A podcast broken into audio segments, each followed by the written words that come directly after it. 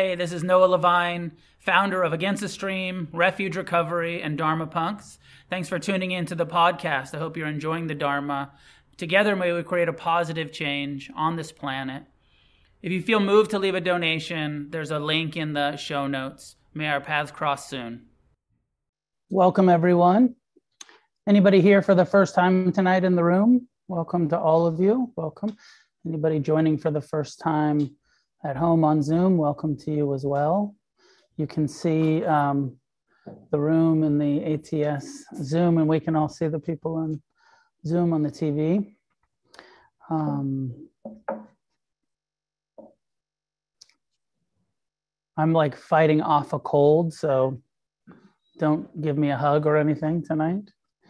Uh, my son has a cold. My girlfriend has a cold. I can feel it kind of in my throat. Hopefully, I won't get anybody sick. I'll keep my distance from everybody. Um, so I'll do my best tonight. One of the dangers of the way that I teach is that I uh, don't prepare and I just rely on my mind, which um, works pretty good if my mind is clear. And then once in a while, if I'm not feeling well and my mind is not clear, then sometimes it's even better actually, because I just the ego gets out of the way a little bit, but sometimes it's not as, as clear, I think. Um, our topic for tonight, we've just completed a whole six month series on the Four Noble Truths and the Eightfold Path. And we've come to the eighth factor, the eighth thing that the Buddha talked about as being a necessary skill on this path to awakening, and that's concentration. And so the last few weeks, we've talked about the difference between uh, mindfulness, open awareness, um, and concentrated, directed awareness. And um, last week we did loving kindness, and you, we can do what are called the heart practices loving kindness and compassion, forgiveness, equanimity, appreciation, these positive emotions, these wise responses. We can do them um, as concentration practices when we recite these phrases over and over in our mind. We're concentrating our awareness, we're choosing to focus our attention in that way on uh, the given topic, loving kindness or compassion. So tonight we're on compassion. And uh, we'll do a compassion meditation. But I'd like to start class by um, trying to facilitate people connecting and then having some community. It's one of the refuges, it's one of the core tenets of Buddhism to develop community and to connect and make relationships with people who are interested in what you're interested in healing a lot of our communities in recovery awakening getting free from suffering um, and it's hard to do in a silent meditation group to, to meet each other so i always like to have you introduce yourselves um, if you're sick like myself keep your distance put on your mask uh, that kind of thing and the topic tonight is compassion. So my question, like introduce yourself, you'll get into small groups at home. I put you into these Zoom breakout rooms, um, which is breakout rooms. Um, so the topic is compassion and reflecting for a moment. Uh, what's compassion feel like when you're feeling compassionate? What's it feel like to you? Where do you feel compassion? Is it a thought in your mind? Is it a sensation in your body, in your chest, in your heart? Uh, where do you feel com- when you're when you're empathizing and feeling connected and caring? Um, and as you reflect on this and discuss it a little bit with each other, what's the difference in the feeling between having compassion for someone else, someone that you care about that's suffering, and having compassion for them? Or maybe somebody you don't even know that's suffering and having compassion for them. And what's the difference between that and the feeling of having compassion for yourself when you're experiencing pain?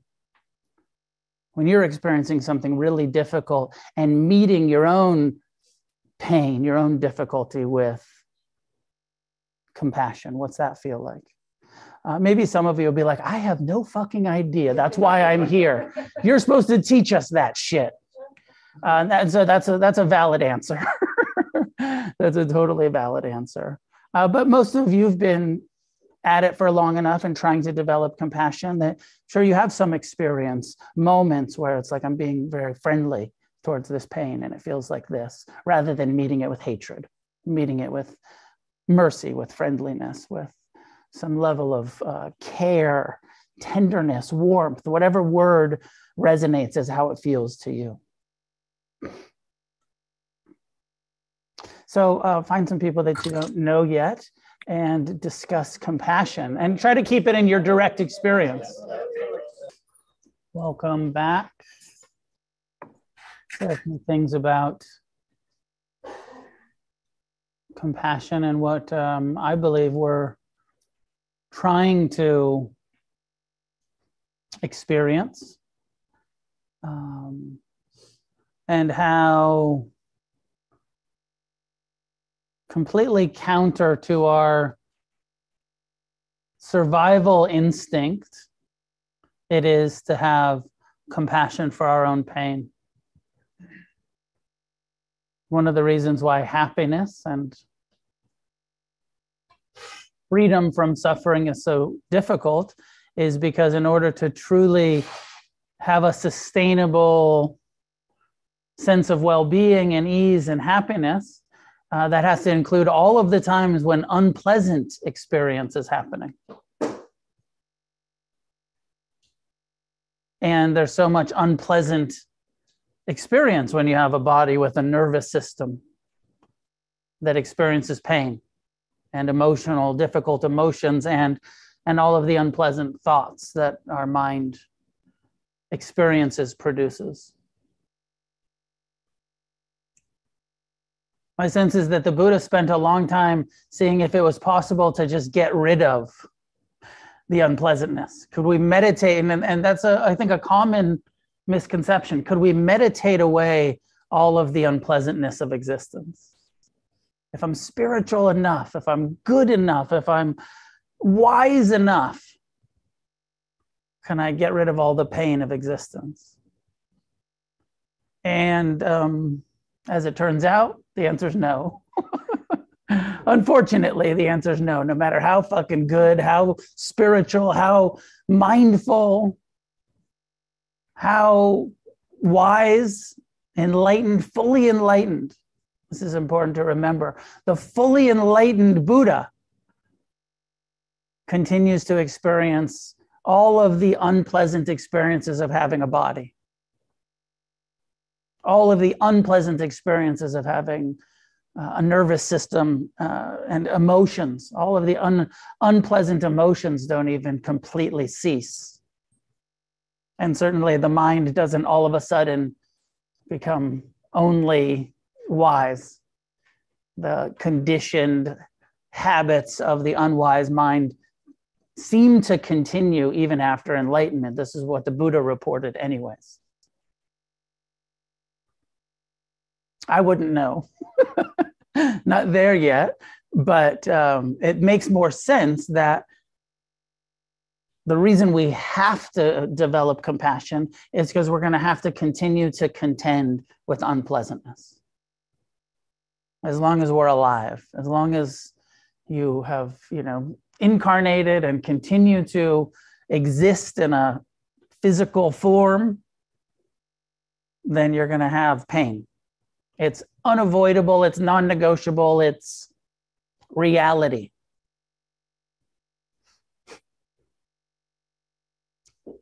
And we have a, a survival instinct that hates pain. We, we, we experience it consciously or unconsciously, automatically as a threat to our existence, and we meet it with aversion. I hate this. I want to get rid of it. I want to avoid it, suppress it, medicate it, get distracted from it. I don't want to feel the unpleasantness. And if you reflect on your own life, how much of your suffering so far has come from uh, hating what's happening? Some unpleasant shit has happened in your life, right? Maybe even today, some unpleasant you know, and, and when I say unpleasant, I mean all the way from like atrocious, traumatic wounds to just like traffic, to just like smells and tastes and sights and sounds that are unpleasant. Everywhere from just the very minor annoyances to the really big heartbreaks and tragedies and griefs and pains of, of life. You know, so it's all on the scale. And some of us have probably experienced much more uh, sustained, painful, abusive, you know, experiences than others. Uh, maybe some of you haven't had a lot of huge pains in your life, but you're still constantly annoyed by all of the unpleasantness of just having a mind that is judgmental and has a tendency to compare and uh, feel self-centered uh, you know less than or maybe more than or whatever your mind's tendency is it's unpleasant existence often i wonder how often and you know I wonder how often, if you really had a, try, I'm always so curious. I'm not big on technology, but I always keep kind of coming back to this. Like if we had some sort of, you know, the Apple, I, I wear an Apple watch once in a while and it has that little like, you should be mindful right now with these reminders. Right now is a good time for mindfulness and it's programmed into it. I'm like, oh, fuck yeah, it is. It's a good time for, it's a good time for mindfulness. But if there was some way to track like what your perception of your experience was, how many unpleasant experiences your nervous system is, your mind is experiencing every day. Like think about today, how many unpleasant sensations. You feel any discomfort? Like even right now like if you haven't yet you're about to. Sitting still for an hour is going to hurt. It's designed to hurt right? Your ass is going to start hurting. You're going to start getting you know like uh, restless from stasis. But maybe you had some other difficult maybe your mind created some pain for you or you had some challenging experiences or conflicts maybe you hurt yourself physically in some way today or recently or having a little, you know, cold, little sickness coming on for me. I'm like, yeah, it's unpleasant. My throat feels a little tight and little sniffles and a little unpleasant. I'm tired. So, all of that is to say that because that's the reality of our life and our existence and being human, um, we need compassion. As it turns out, compassion is the only antidote when it comes to suffering about unpleasant experiences. It's the only wise response. Because there's pain, you know, and, and Buddhism says we can end suffering in this lifetime, this beautiful promise. In this lifetime, through your own efforts, you can end all of the suffering in your life. Think about that for a moment in this lifetime through your own efforts, your own meditative discipline, renunciation, study, practice, you can learn to not suffer about what's happening in your life. There's nowhere that Buddhism says if you meditate enough, you can end pain and difficulty and conflict and you can change the world and everybody will behave. If you're enlightened, then everyone will be kind. Never says. None of that bullshit promises. Just the reality that it's possible to become non reactive to our pain. And rather than the habitual reactive tendency that all living beings have, which is aversion to pain, it's possible to learn to meet pain with compassion. But it's not possible of like, that sounds so smart. I'm going to do that. It's not a decision we can make. I know for myself, um, 30 years ago, over 30 years ago, I heard this shit and I was like, makes sense. And I can see how I've been creating all of this extra suffering in my already painful life by hating it. I'm going to start being compassionate from now on. and totally not being able to be is not, I couldn't, you know, it's not just a decision. It makes, you know, like we talk about it, you read the Buddhist books, you hear the Dharma, and you're like, that fucking makes sense. I want to do that. I want to not suffer about pain. I want to meet it with friendliness and care and mercy and compassion. I want that. But my mind doesn't do it very well, very naturally, very, and it's, you know, I can see in my first 10 years of meditation where I got a little bit better at compassion. And then in the second 10 years, a bit better. And then in the third, you know, three decades or so into it, I'm like, actually, have the ability a lot of the time to meet the unpleasant experiences in my life with compassion. Not 100% of the time, but most of the time now. After decades of training my mind to go to this totally counter instinctual relationship to pain. So it happens, but it happens so gradually, so slowly over the years. And unfortunately, most people give up. Most people stop trying, stop meditating, stop training the mind, get disillusioned, get overwhelmed, get something. So, compassion is a practice and it's a long term practice. And it takes a steadfast, long term commitment to truly become compassionate. And I'm talking about my own experience, but I, I love to um, talk about the Dalai, like His Holiness Tenzin Gyatso, the 14th Dalai Lama. You know that dude? And you, th- I like when I sometimes when I think of compassion, I think of the Dalai Lama of Tibet, and yet I just think like, wow, that guy's he seems so compassionate. It's like what he teaches, and he's, you know, it's his it's his core. He seems so compassionate, but um, sometimes he'll talk about how uh, his process of becoming compassionate was decades. He said, when I was a kid, I wasn't very compassionate. And he said, then I saw in my teen years doing, you know, raised as a monk and raised as a, I started to become a little bit more compassionate. And then in my 20s and my 30s, and he was saying this, he's in his 70s. I think he's in his 80s now. It's like a 10 year old talk I was listening to. Um, he said, every decade I can see how actually I'm able to embody compassion a little bit more through continual daily training of my heart and inclining it towards compassion. I keep making progress towards being a more and more compassionate person.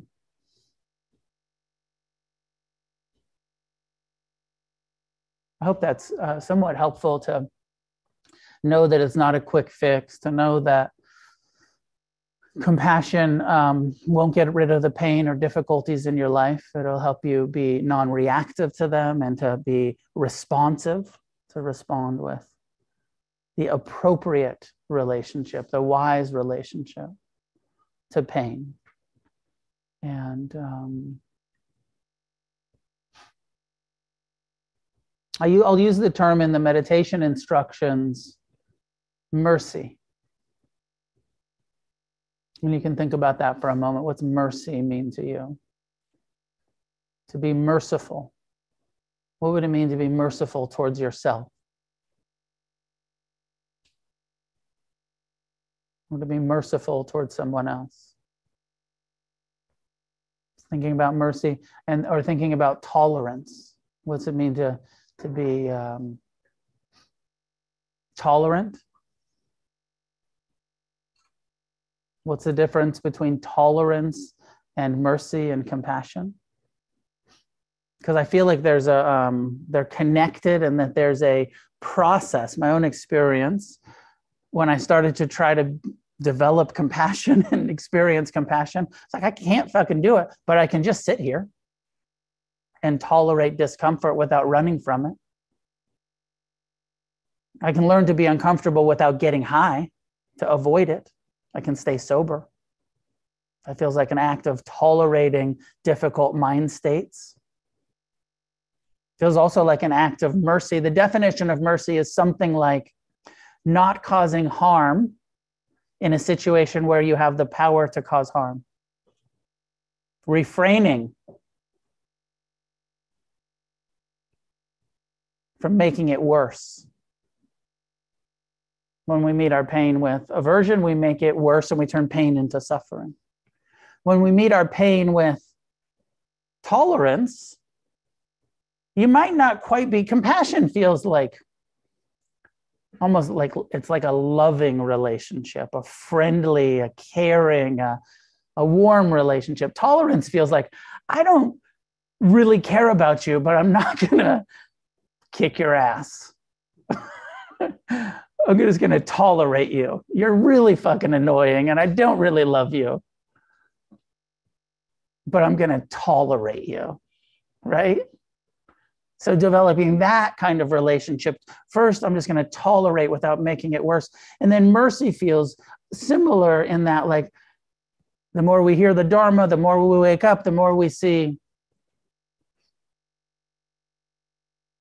I actually have a lot of influence over uh, how I re- respond to what I experience.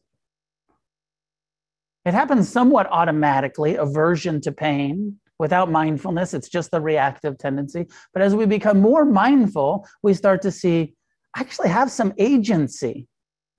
I have a tendency to meet it with aversion, but if I try to meet it with acceptance and tolerance, friendliness, then it's a, this act of, of mercy, not making it worse.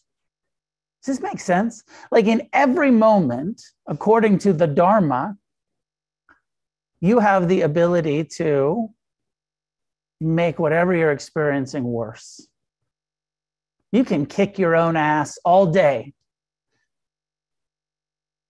by hating what you're experiencing, by hating the world, by hating yourself, by hating others. You can make your life fucking miserable. And most of us have done a lot of that in our lives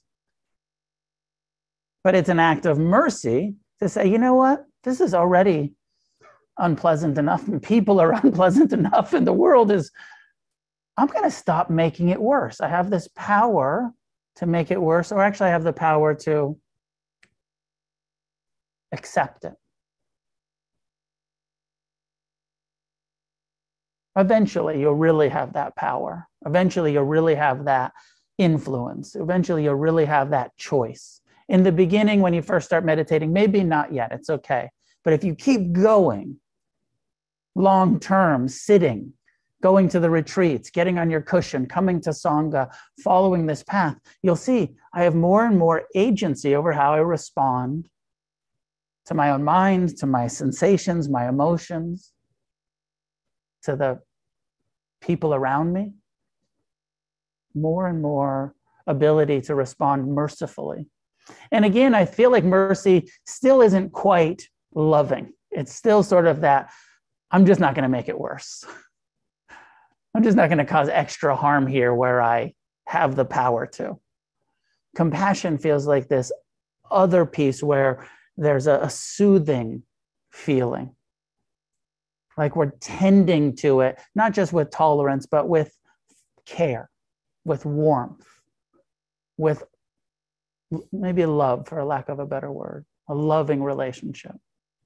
Not I love pain, but I'm meeting my pain with love instead of hatred, with friendliness instead of resentment and anger and aversion.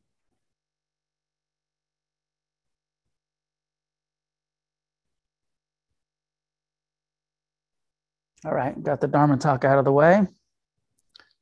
Find a way to sit that's upright, relaxed. I'll chug some green juice, and here we go.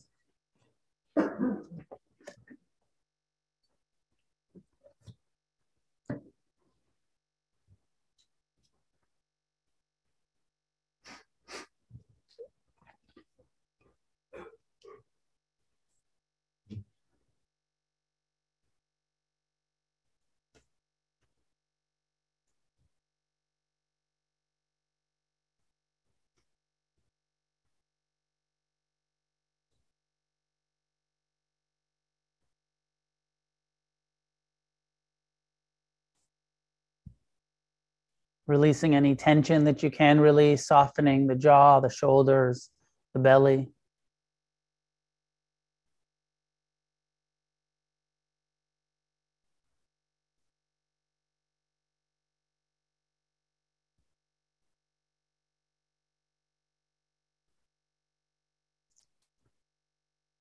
reflecting on these teachings on compassion, your own desire to be compassionate, to end suffering in your life around pain.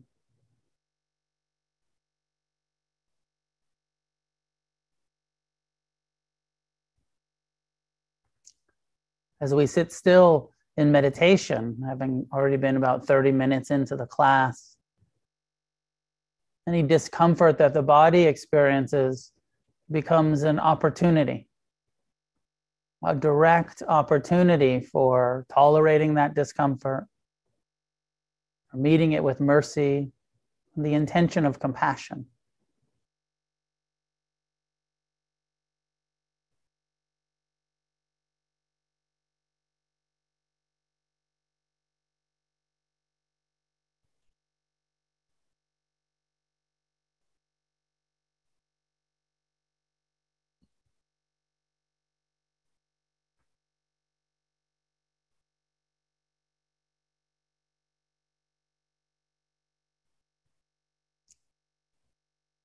Begin saying to yourself, may I learn to care about suffering and confusion and pain in my own life.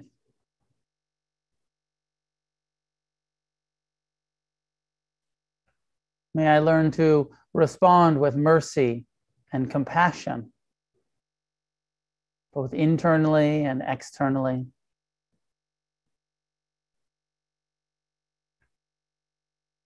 Hmm. May I uncover the compassionate heart. May I be filled with compassion in my responses to the difficulties, the pains, the unpleasantness that I encounter.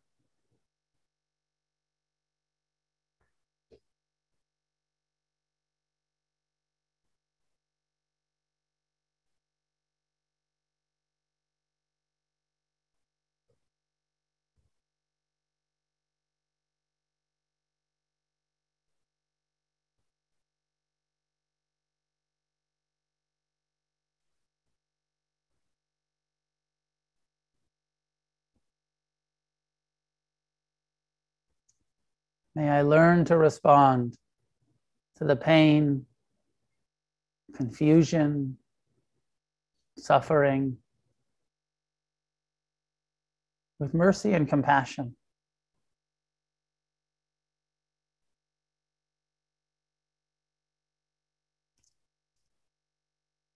May I learn to care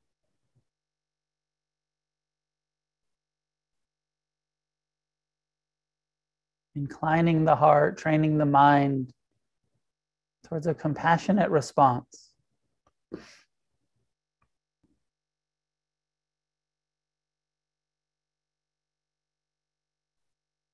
So you can find a couple of sentences, a couple of phrases. May I learn to be compassionate, keep it simple.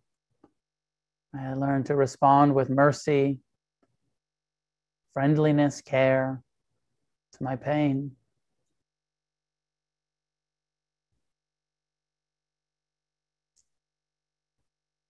And then reciting these compassionate phrases to yourself over and over, whether you mean it yet or not. We're just training the mind, concentrating the awareness on these compassionate intentions.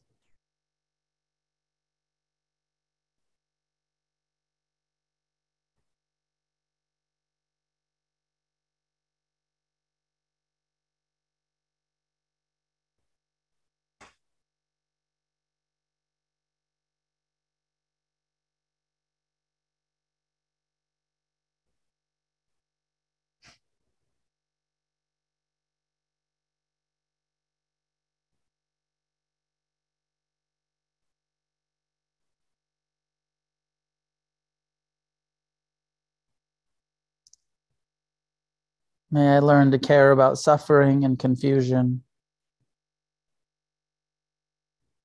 May I respond to pain with mercy and empathy. May I be filled with compassion.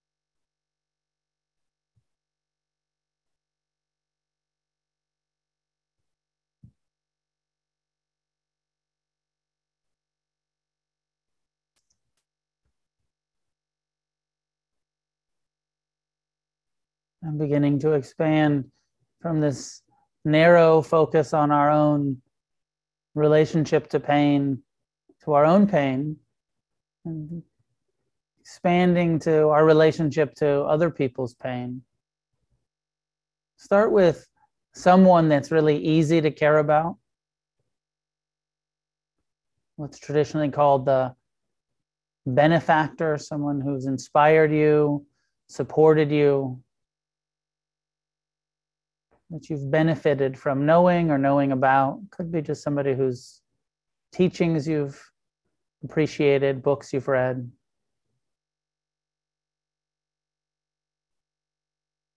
Again, sending compassion from your heart to theirs. May you be filled with compassion. May you meet the difficulties in your life with mercy and compassion.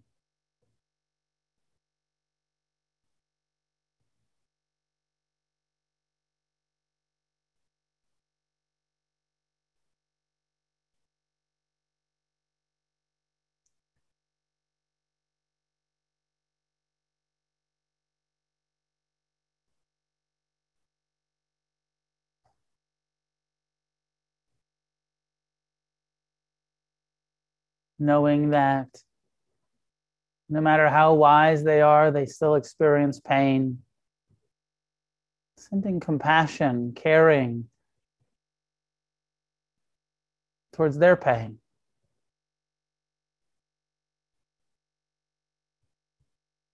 Without any attachment to it being different, without any codependent suffering about what other people experience.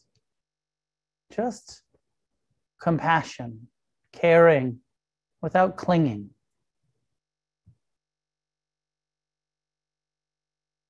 That's the intention, anyways, the goal.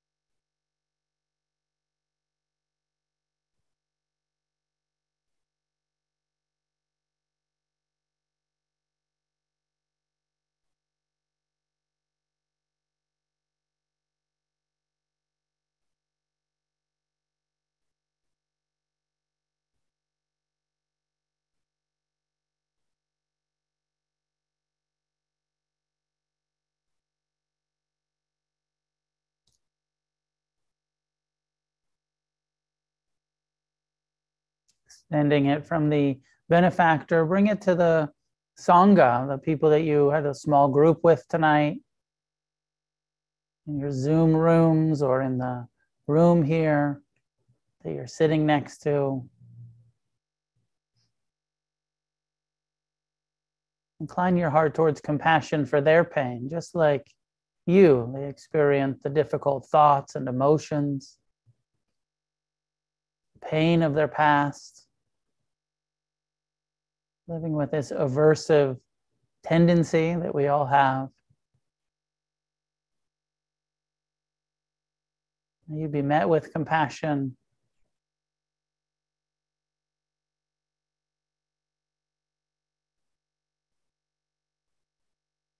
And Extending our caring intentions towards their pain.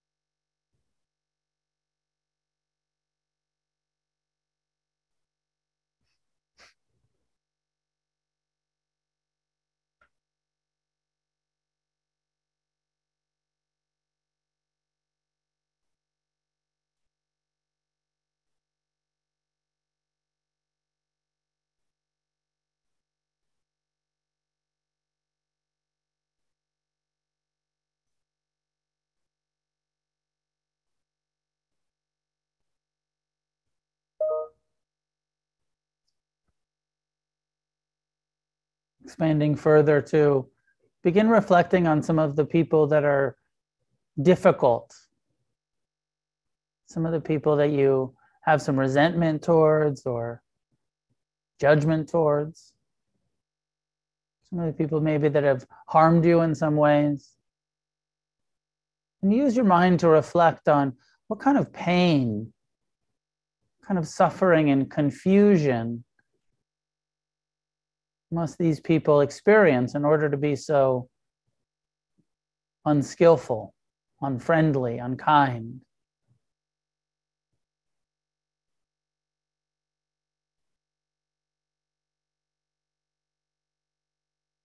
Opening to the possibility of even an inkling of empathy for the ignorance and confusion of your enemies.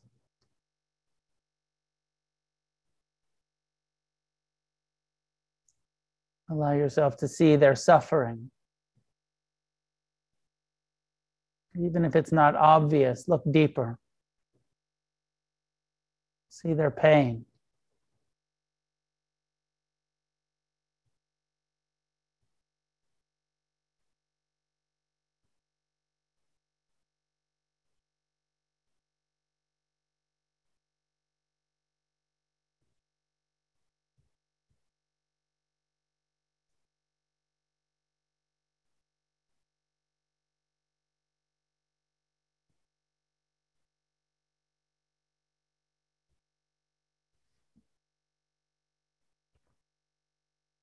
And to whatever extent you can, try to meet their pain with some compassion, with mercy, with the intention of friendliness.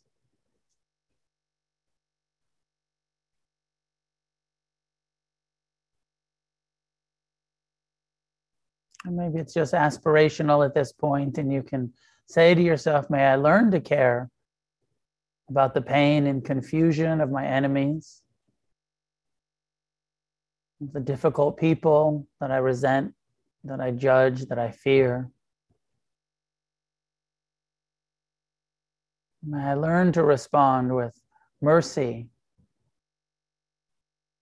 and compassion towards the pain of even the most confused people on this planet.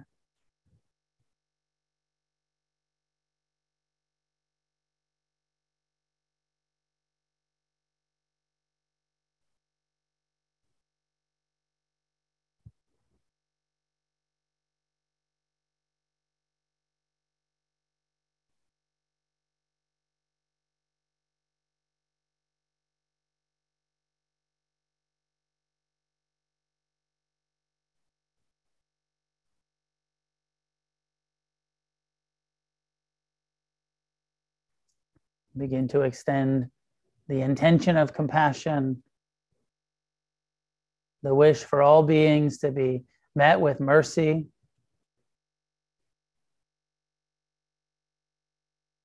With friendliness, the wish for all beings to be free from suffering, extending this to the east and west and north and south. As we open the heart and mind to all of the pain in this world, the ignorance, rather than hating it. Trying to meet it with compassion.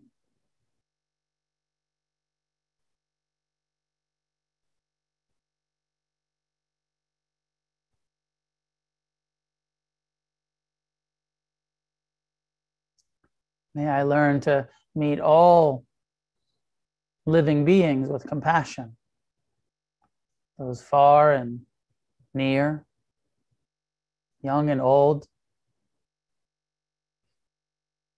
the wise and the unwise, those experiencing oppression, as well as the oppressors.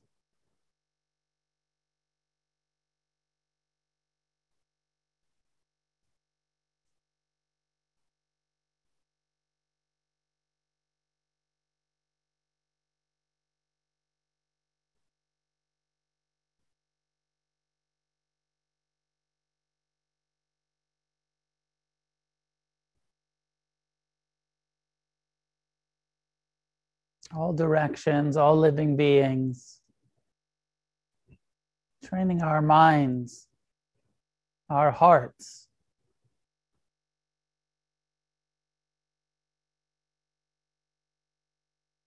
To be tolerant and merciful and compassionate.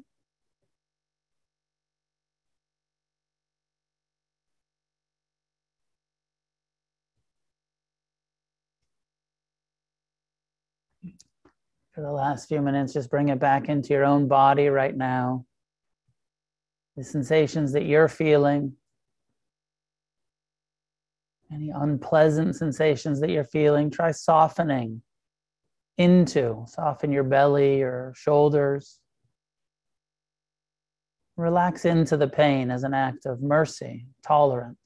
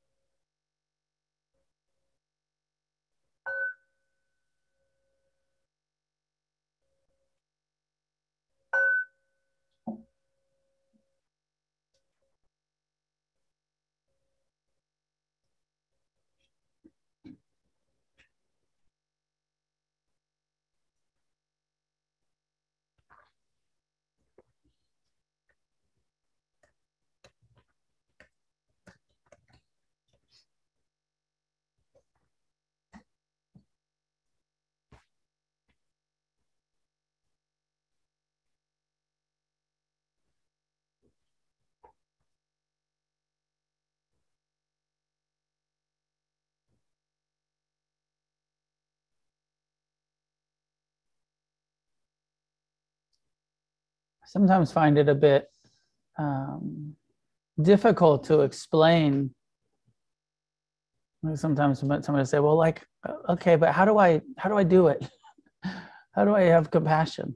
And I find it a bit difficult. And I think that, like, with so much of um, the Dharma, the first thing is just to have that orientation, that intention.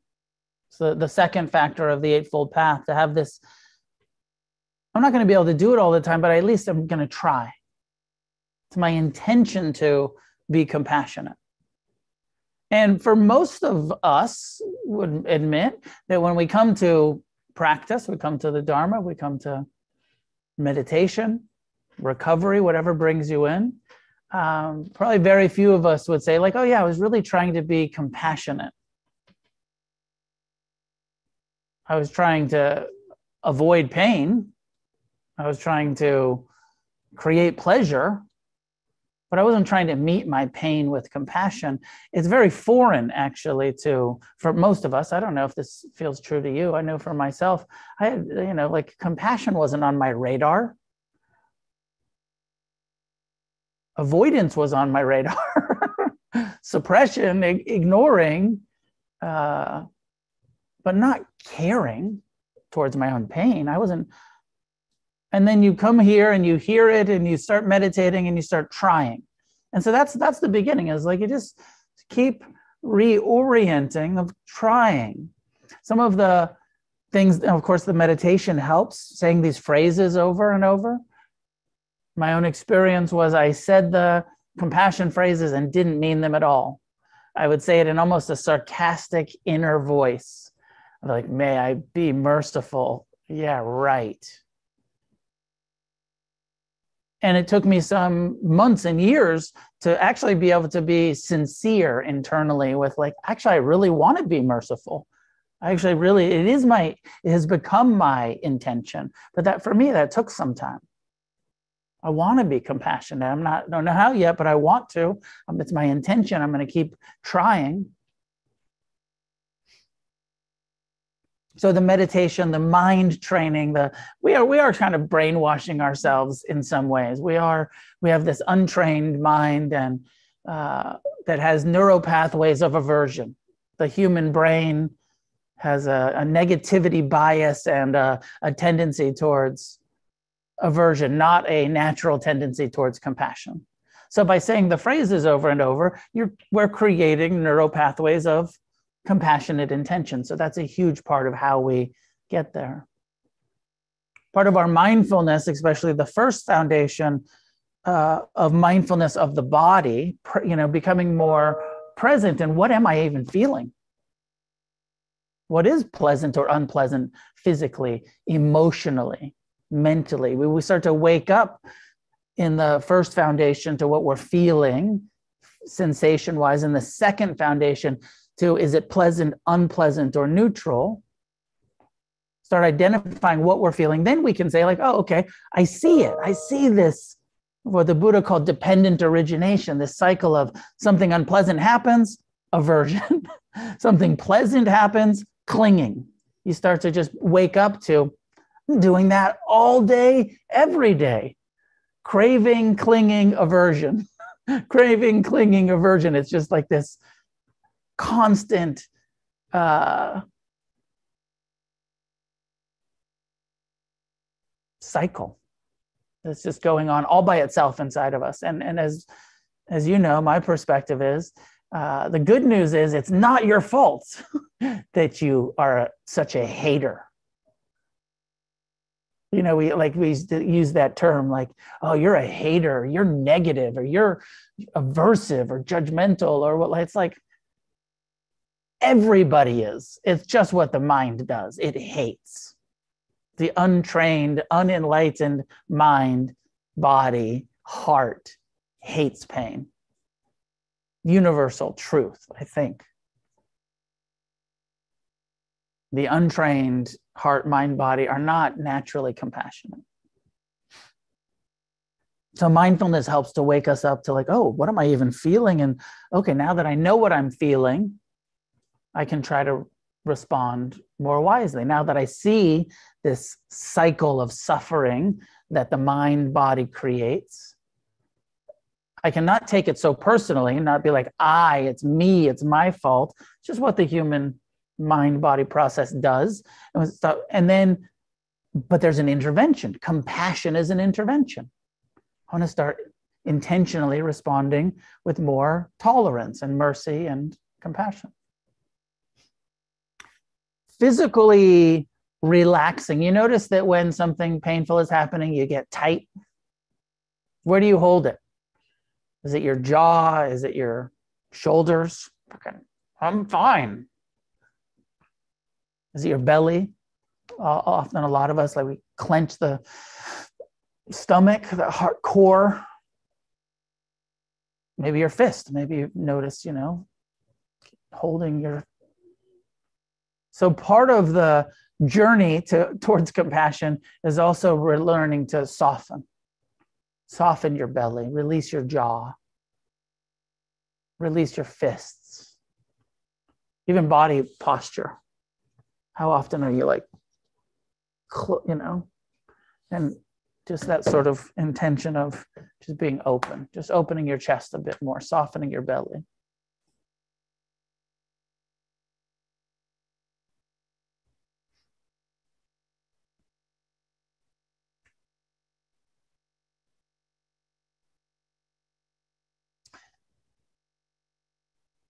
I said it in the meditation, and I'll remind you. And I think that this is where Buddhist compassion is a bit different than what we're used to in the um, Western definition of compassion. I think I, I heard somewhere that the Western definition of compassion is something like to suffer with. Right? Like if you really have compassion for me, you'll suffer with me right? That, that's empathy. Like I'm fucking, fucking love you. I'm gonna suffer with you. I love you so much. I'm gonna suffer for you. So fucking compassionate. I'm miserable. I hope you're happy about it. Suffering for you, with you, at you. The Buddhist idea is to end suffering, and that compassion has no attachment in it. I have no attachment to your pain going away. I care about your pain, trying to. My intention is to meet your pain with friendliness and but I'm not going to suffer about you being in pain or you creating all kinds of suffering for yourself. Compassion is totally non attached to people not being in pain. So if you suffer when people are in pain, as we do, right? Like, especially somebody you really care about and they're suffering a lot and you suffer with them. It's not true compassion. And that's okay, not as a judgment, but it's just not what our goal is. Our goal is I want to be totally present for your pain and care about it and not suffer about it and see that's your pain and I care about you and support you and encourage you and love the shit out of you, but I can't take your compassion isn't uh, codependency. It's not. It understands our limitations. What we can do is care. Sometimes compassion becomes an action, and there can be a compassionate action, which is like, oh, you're really suffering because you have a fucking you know splinter or whatever and i can help you remove the splinter you know. I can there's sometimes action compassionate friendly generous loving actions. I don't want to say compassion so non-attached that we shouldn't try to help each other. We should absolutely try to be of service and support and encouragement. But ultimately we can't control anyone else. This is where the equanimity teachings come in but it's part of compassion. Compassion is just caring I talked last week about loving kindness being situational ethics. Sometimes the kindest thing to do is to have good boundaries and say, no fucking way, and get out. Same thing with compassion. Sometimes the most compassionate thing to do is to stop enabling people's bad behavior. Sometimes there can be, uh, and even the word passion, sometimes there's a passionate, caring response. That's how I want to think about you know, so, so on one hand, non-attached, on another level, passionate. We have this new art in the center um, that everybody here can see, the people at home. Let's see if I can show you the, uh, doesn't really work that well. Anyways, those, that wrathful face over there in your left corner is, um, these are Mahakala. They are Tibetan Buddhist deities of compassion. And just check them out for a moment. They don't really look very compassionate, do they? They're gonna fucking bite your head off. They look violent. They look like monsters. They look like fucking badass. You don't look at that and be like, whoa, that's really compassionate, dude. that dude's super compassionate. Look at all those skulls around his head. Look at those fangs.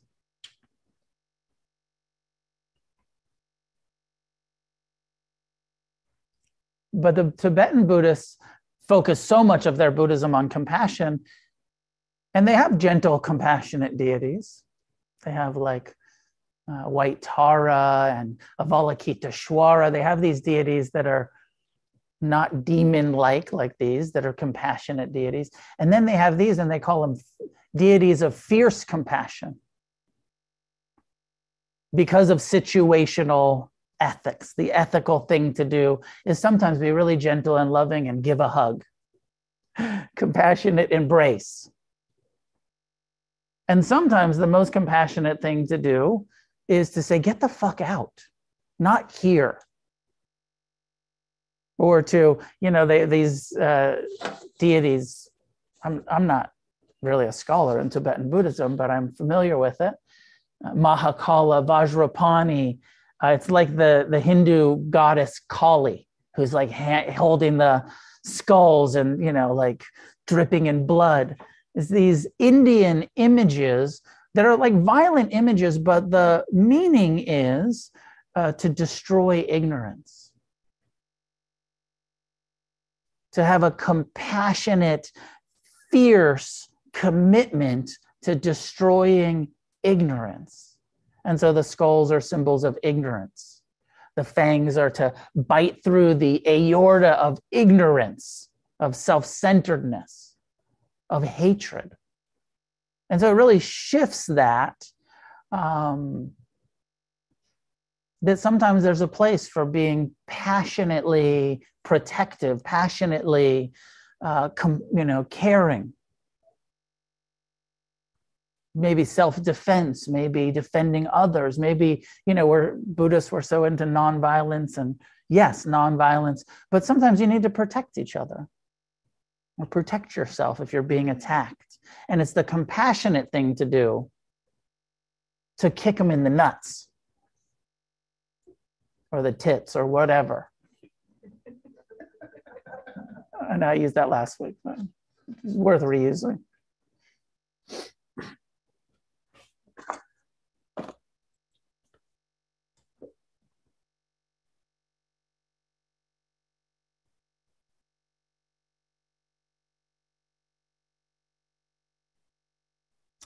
So, uh, any questions about compassion, clarifications, comments? I don't know that I did a thorough teaching on compassion, but some of my thoughts about compassion, please. I was just thinking, like, uh, and you explained some of it, um, but like, if I experience like, something like, it's almost I could like me asked about like where do you feel it in your body. I couldn't really peg that, but like, it's like an, an arising, like an experience of maybe a turning towards. I, I don't know, but like, what um, what are some of the characteristics that arise in you when you're experiencing compassion?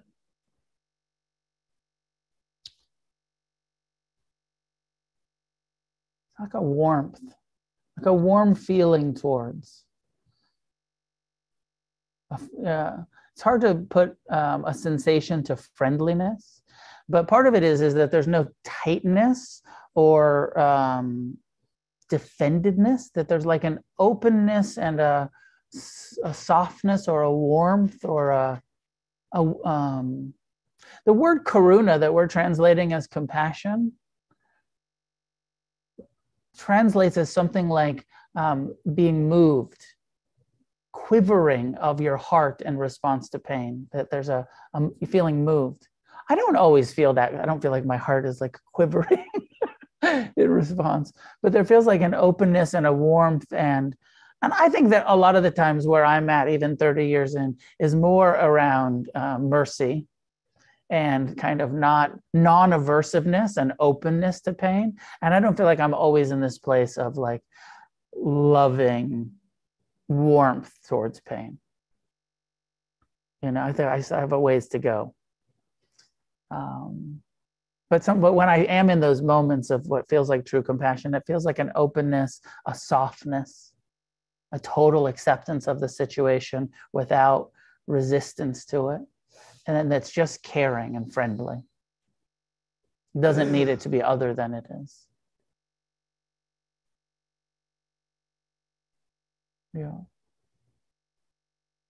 Uh, uh, Jeff or Emily, whoever had your hand up over there. Yeah, hey, bro. Hey, I wondered if I could uh, get you to to replay a response you had to a question I just thought was brilliant. The question was in regard to uh, uh, compassion burnout. Oh yeah. You remember this, and it had to do with uh, compassion. Sort of like you, you are doing it wrong, and uh, I think you went and said something about idiot compassion in that response too. I just thought it was brilliant. Yeah. Um, somebody recently asked me about um, compassion fatigue when, like, for a psychotherapist or a nurse or a social worker or you know just even like a sponsor you know or like somebody who's just like doing a lot of service or you know in whatever ways and you know there's this you know uh, concept that you can get burnt out if you're too compassionate or you, you know that there's uh, they've termed it compassion fatigue.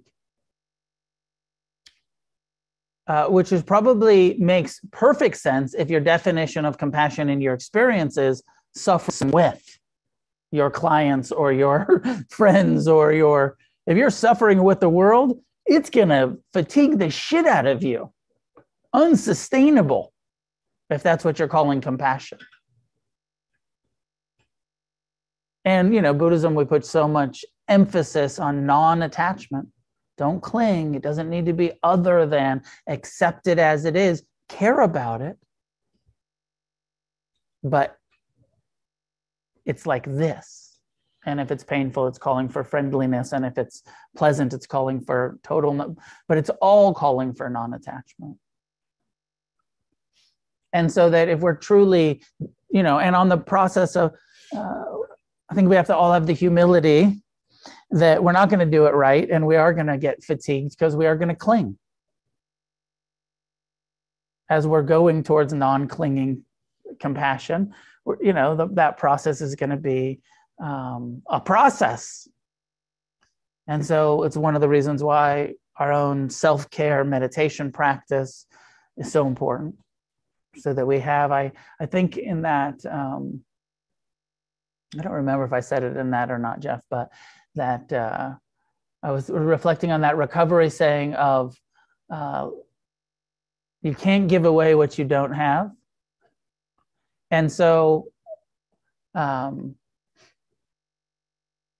if you don't have compassion for your own pain, this is where Buddhism is from the inside out. That if, you, if we don't have compassion, if you don't have tolerance and mercy for your own pain, and this is where we start sit here and be uncomfortable, learn to be more tolerant of your pain, then you'll be able to have tolerance for other people's pain in a better way, in a more understanding and wise way. They say that recovery saying goes on to say, you can't give away what you don't have. Uh, but if you don't give away what you have, you can't keep it.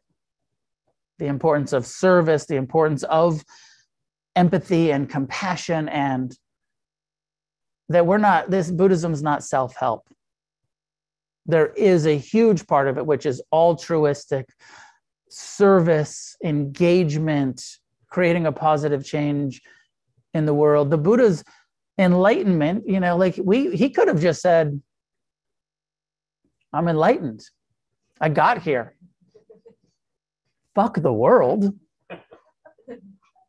But he didn't. Out of compassion for all of the suffering in the world, he said, Let me do what I can to teach people how to end their own suffering. And that's the most compassionate thing we can do is give people tools to end their own suffering.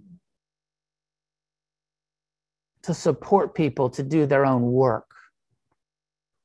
The Buddha was quite clear I can't take anybody's suffering away, but I can teach you how to take your own suffering away. I can't give you compassion, but out of compassion, I can teach you how to develop compassion for yourself and others. Anyways, some, some thoughts about that. I hope that was part of what you were looking for, Jeff. Any other questions online or in the room? More comments? No good. Okay, let's end early. Um, I'm serious. A uh, couple of announcements. What are my announcements? I've got a day long on July 16th. Um, here at Against the Stream, you can come online or you can uh, come in person. It's a series that I'm doing this year on deepening our commitments to the Buddhist path of renunciation, the five precepts of our commitment to living a life that is free from uh, violence or intentionally killing, living a life that is uh, free from dishonesty or stealing or lying, free from sexual misconduct, being wise and careful with our sexual energy, and free from intoxicants. These are the five ethical guidelines of the Buddha for us householders. So we'll take the precepts, we'll discuss where we've fallen short, you know, that these are ideals. And, you know, we can kind of come together and talk to each other about, well, I did a little bit of lying and I did a little bit of stealing and, you know, whatever it was. Um, and then we recommit, you know, and so we're doing it every quarterly. So the next one is July 16th, taking refuge in the Buddha, the Dharma, the Sangha, the five precepts do some meditation, some discussion. Everyone's welcome. There is a charge to attend. Uh, anybody that can't afford the charge will be given a scholarship. It's open to everyone who wants to be here for those days. If you can afford it, give the money. It supports the center. If you can't afford it, just let me know. Uh, send me an email or talk to me, and we'll put you on the registration for uh, a discounted rate or for free. If you really can't afford it, you're welcome to come. So. The next um, Against the Stream retreat is in October in um, Big Bear. It's open for registration now. It's a seven day, it's a week long silent meditation retreat. And um, start planning your fall. I know it's just starting the summer. Let's start thinking about can I get this week off in October to go and sit for a week and really deepen my non attachment and my compassion through the retreat process. So consider signing up for that. I think it's the most affordable retreat. I'm really looking for affordable retreat opportunities. So many of the retreat centers are so expensive, asking for $200 a night, which makes a seven day retreat 15 or $1,800. Um, this place, we're able to do the retreat this year, seven days for $750. So just a little over 100 bucks a night, which is the cheapest I've found in a long time. Um, so I hope a lot of you will be able to attend that. 750 is still a lot of money um, for some people. So I'll try to raise some scholarship money so people that can't afford the 750 will also be able to come. But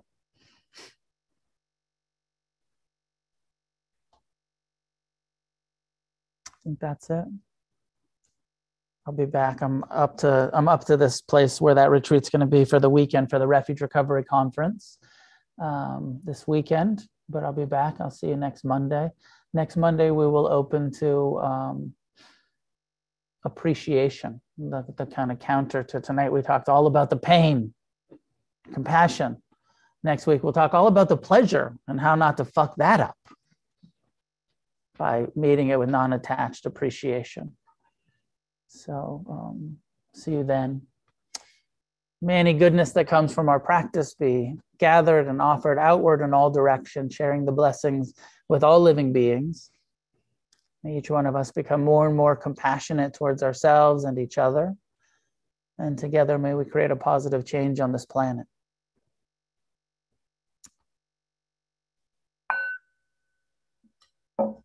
See you soon, I hope. Thanks for tuning in to the podcast. This is Noah Levine, founder of Against the Stream and Refuge Recovery. If you feel moved to leave a donation, there's a link in the show notes.